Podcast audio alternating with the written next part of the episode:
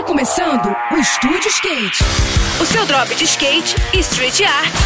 Aqui, na Rádio Cidade. Estúdio Skate, com Ruth Jimenez. Olá pessoal, tudo bem?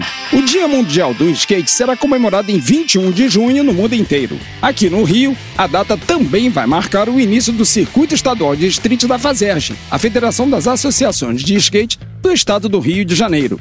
O Galpão do Engenhão vai receber o Dreaming Go Skateboarding Day, com a disputa do malote trick em quatro obstáculos no local. A sequência do circuito começa no último final de semana desse mês, com a etapa exclusivamente feminina do Wave Rock Skate Girl em Niterói. A cidade também será a sede da terceira etapa, a Horto Street Art, que vai rolar em agosto no Skate Park do Horto Florestal, no Fonseca. O feriado nacional de 15 de novembro é o dia da grande I Love 15, uma verdadeira celebração do skate de rua no pico mais estiloso de toda a cidade, a histórica Praça 15.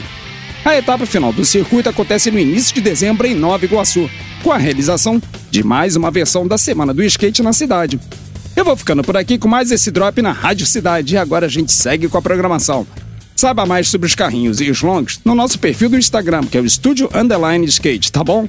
Tudo de melhor para vocês, boas sessões por aí e até a próxima! Esse foi mais um. Esse foi mais um Estúdio Skate. O seu drop de skate e street art. Aqui, aqui, na Rádio Cidade.